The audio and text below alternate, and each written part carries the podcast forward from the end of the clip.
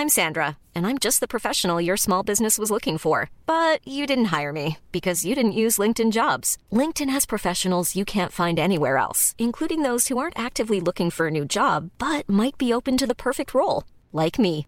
In a given month, over 70% of LinkedIn users don't visit other leading job sites. So if you're not looking on LinkedIn, you'll miss out on great candidates like Sandra. Start hiring professionals like a professional. Post your free job on linkedin.com/people today.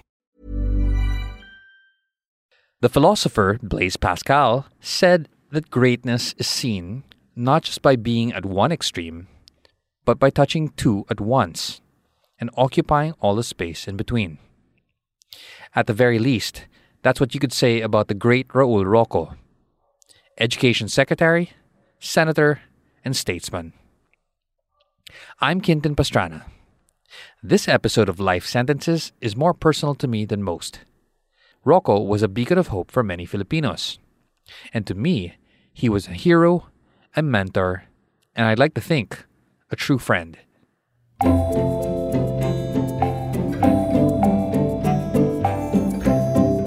Raul Roco was a man who wore many hats. He had been in public service since 1987, serving various government positions congressman, senator, education secretary, and he also gave it a run for the presidency.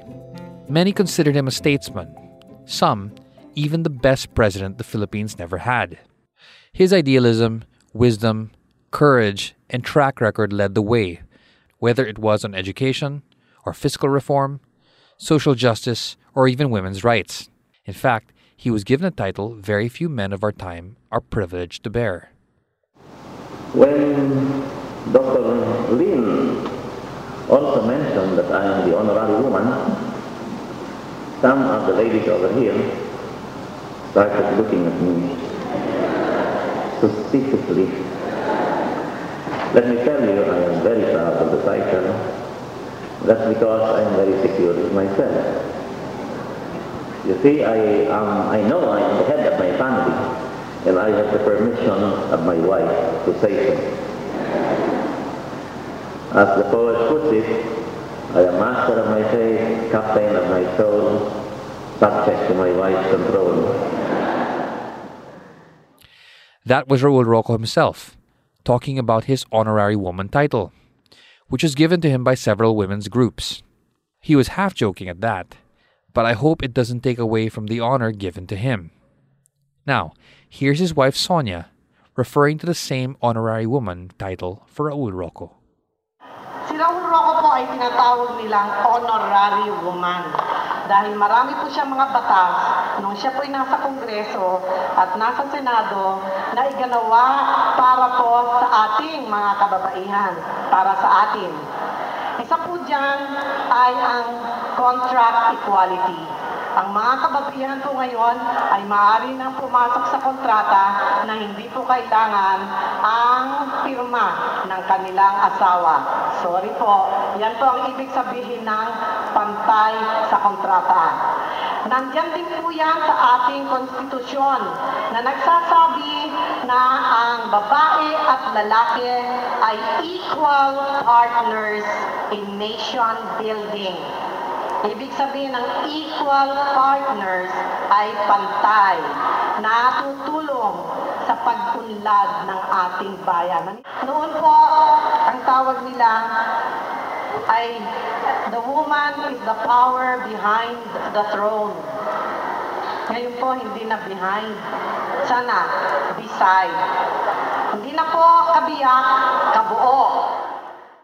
Rocco ran for the highest post in the land twice. The first was in 1998, but he lost to former President Joseph Estrada. In 2004, Roco tried again, but mortality kept him from office. Some say Roco was too smart for his own good, hot tempered, and an iconoclast to a fault because of his single minded approach to governance, and his uncompromising leadership style and intolerance for mediocrity. But across his decades of public service, some things remain the same for Roco. The unparalleled value he gave to education, which he took after his own parents.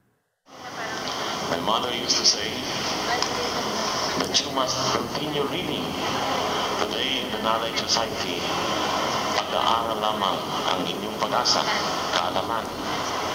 When you read, it is as though you stand on the shoulder of giants. Para kang nakatindig sa balikat ng mas mataas sa iyo at mas malayo ang mapapanood mo, ang aabutin ng iyong pananaw. We must always strive to excel. Learning is forever.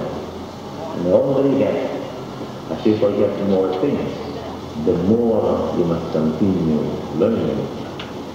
There is something about knowledge that is beautiful. Knowledge is like the candle.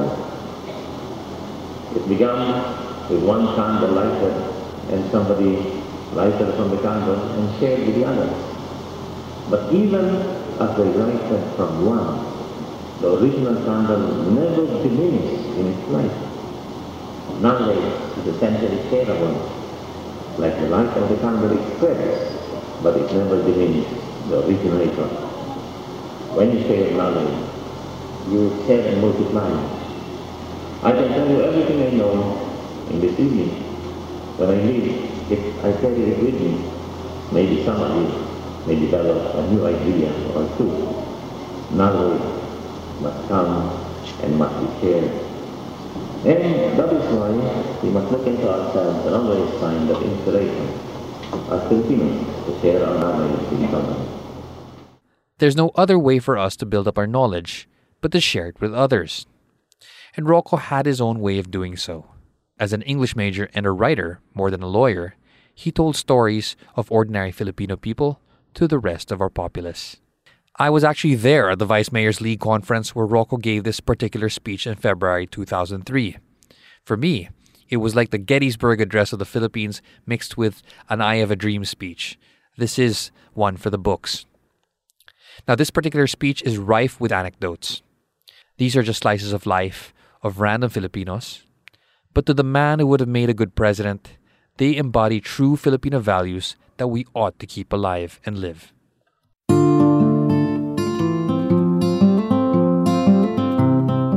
Everywhere I go, and some of you have listened to me very recently, I tell stories.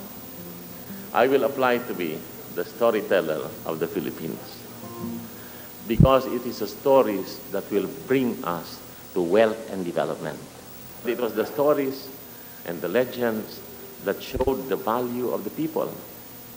We lack stories because we do not tell the stories of the heroes of Cebu, Justice Lee, who saved others at the expense of his life. We do not tell the stories of Sajid Bulig of Bulacan, 12 years old. When the Bocaue Pagoda sank, he saved nine of his classmates and tried again to save on the tenth time. And he was hit by a beam, died. What kind of DNA does Bulacan have that a 12-year-old, after saving nine lives, will try to save another?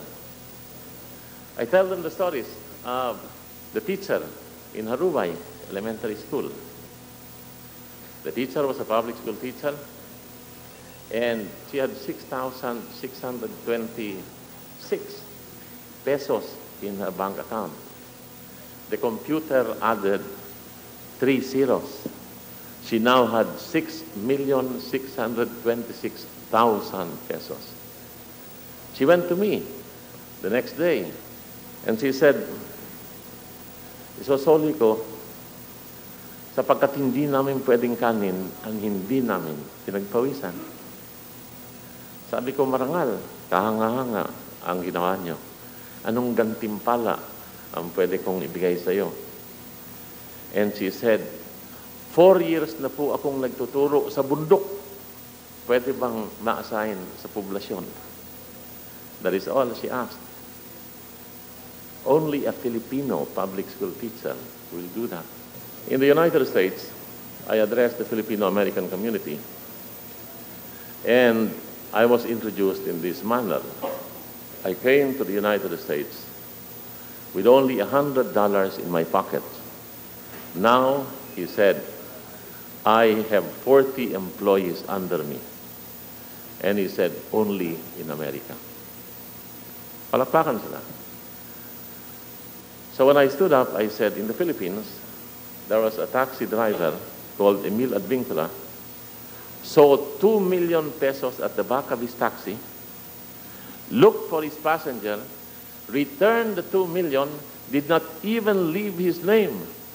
And I told them, only in the Philippines. Because that will not happen in any major city in the United States. The Filipino is good. The Filipino is dedicated. The Filipino is talented. The Filipino is diligent. The Filipino is God-fearing. But when I gave a similar speech to the San Carlos University students in Cebu, at the end of my speech, a young lady stood up and she said, Secretary, listening to you, I feel good. I am a Filipino. If the Filipino is so good, why is the Philippines in such big trouble? If the Filipino is diligent and hardworking and talented, why is our country in such bad shape? And I told them about Francisco Balagtas. All of us remembers Francisco Balagtas. Francisco Balagtas gave us Florante at Laura. And Florante at Laura was the roots of Philippine literature in nationalism. It was the book Rizal was carrying with him in Europe. It was the book that was rewritten by Apolinario Mabini when he was in exile in Guam. And Florante at Laura in the 14th stanza says this, and this is what I often repeat to all my audiences. He said, Sa loob at labas ng bayan kong sawi, kaliluhay siyang nangyayaring hari. Kagaling at bait ay nalulugami, ininis sa libing ng dusat bigati. So I will translate. Inside and outside our suffering country, treachery has often been the king. The search for excellence and goodness is weakened, nalulugami, and is buried in anguish and misery. That paragraph 14 of Florante at Laura explains so much of Philippine history. The Filipino, the ordinary Filipino, ang mamamayang Filipino, mahusay at magaling at marangal. But many of our leaders upon whom we gave trust betrayed us. Kaliluhay siyang nangyayaring hari. Consider, we sent all our bright students to Europe so that they will come back to educate us. Well, they educated themselves and they thought of their self-interest, except for a few. Gato Sarizal, Jose Panganiban, Lopez Jaena, Juan Luna, Antonio Luna, the heroes of the propaganda movement. They came back to teach the Filipino and to educate the Filipino. The others thought of self-interest. Nung ibinenta tayo ng Spain to America, what did they do? They shifted immediate allegiance. First, they were with Spain. Then, sali na kaagad sa America. They shifted. Nobody thought again of the Filipino. Kaliluhay siyang nangyayaring hari. Rizal, the best and the brightest, the first Filipino, umuwi, binaril sa luneta. Kaliluhay siyang nangyayaring hari. Juan Luna, binaril, si Antonio Luna, binaril din. Hero of the North, kaliluhay siyang nangyayaring hari. The best and the brightest president we had, fighter for liberty in Besang Pass, forgot to protect liberty and somehow declared martial law. Kaliluhay siyang nangyayaring hari. One of the bravest senators we ever had, Ninoy, came back to seek reconciliation, shot at the tarmac. Kaliluhay siyang nangyaring hari. ang pinaka-popular na presidenteng naihalal natin para sa mahirap, napasarap sa inom, nakalimot, kaliluhay, siyang nangyayaring hari. Let me tell you one final story. It is the story of Cesar Legaspi. Cesar Legaspi was our national artist. He was master of color. And Cesar Legaspi, I made his last will and testament. We kept it in the vault, and then he traveled for six months. Abroad came back, he gave me a painting one meter long in different shades of green. Iba-ibang kulay ng green. And I asked him, Cesar, how did you paint the colors green? When you are color blind, could not distinguish green from red. So I asked him, how do you paint green? And he said, the color green outside, that is important. But you must find the colors within you. Then the paintings are beautiful. We must find the colors within us. That is what we as a people are longing for. We keep getting bad news and bad advice and bad opinions all over. We must find the colors within us. That is the function of leadership. If we are able to motivate our people to find the colors within them, we shall finally achieve development in the Philippines. It is not money, it is the heart, it is ideas, it is our beliefs, it is our legends, it is our courage that will make us grow. And that is my final message. Development cannot be done by money alone. Development cannot be done by materials alone. It must begin with the spirit. It must begin with the heart. It must begin from within us, within the talent, ingenuity, and creativity of the Filipinos. Then we can have true development in real time. People often say that no man is an island. No man can live alone. In the same vein, no one can keep a story for himself. No one can make a story by herself. The same is true for knowledge and ideas, and for Roco, also for development.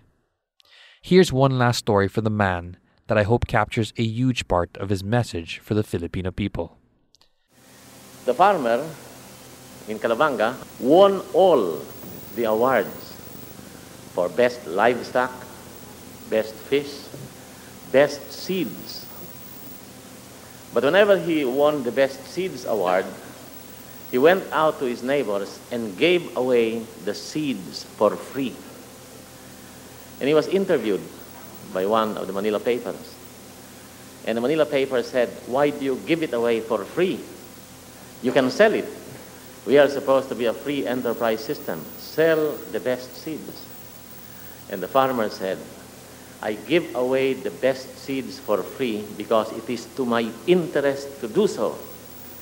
Because if my neighbors have poor seeds, then during the cross pollination, when the birds and the bees and the butterflies bring the pollen from their fields to mine, then my seeds will become poorer.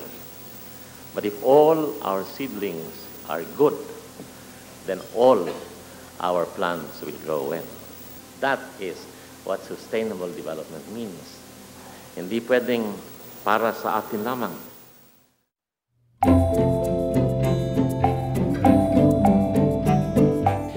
And that's it for this episode of Life Sentences.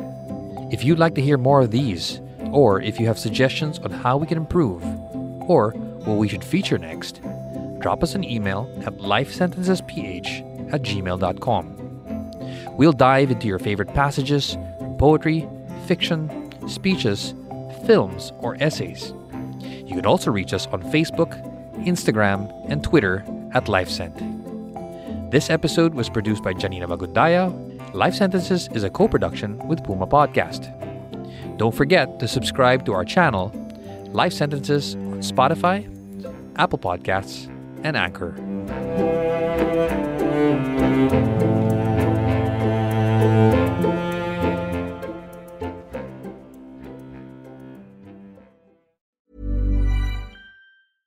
Hey, it's Paige DeSorbo from Giggly Squad. High quality fashion without the price tag. Say hello to Quince. I'm snagging high-end essentials like cozy cashmere sweaters, sleek leather jackets, fine jewelry, and so much more. With Quince being 50 to 80% less than similar brands. And they partner with factories that prioritize safe, ethical, and responsible manufacturing. I love that. Luxury quality within reach. Go to quince.com slash style to get free shipping and 365 day returns on your next order. Quince.com slash style.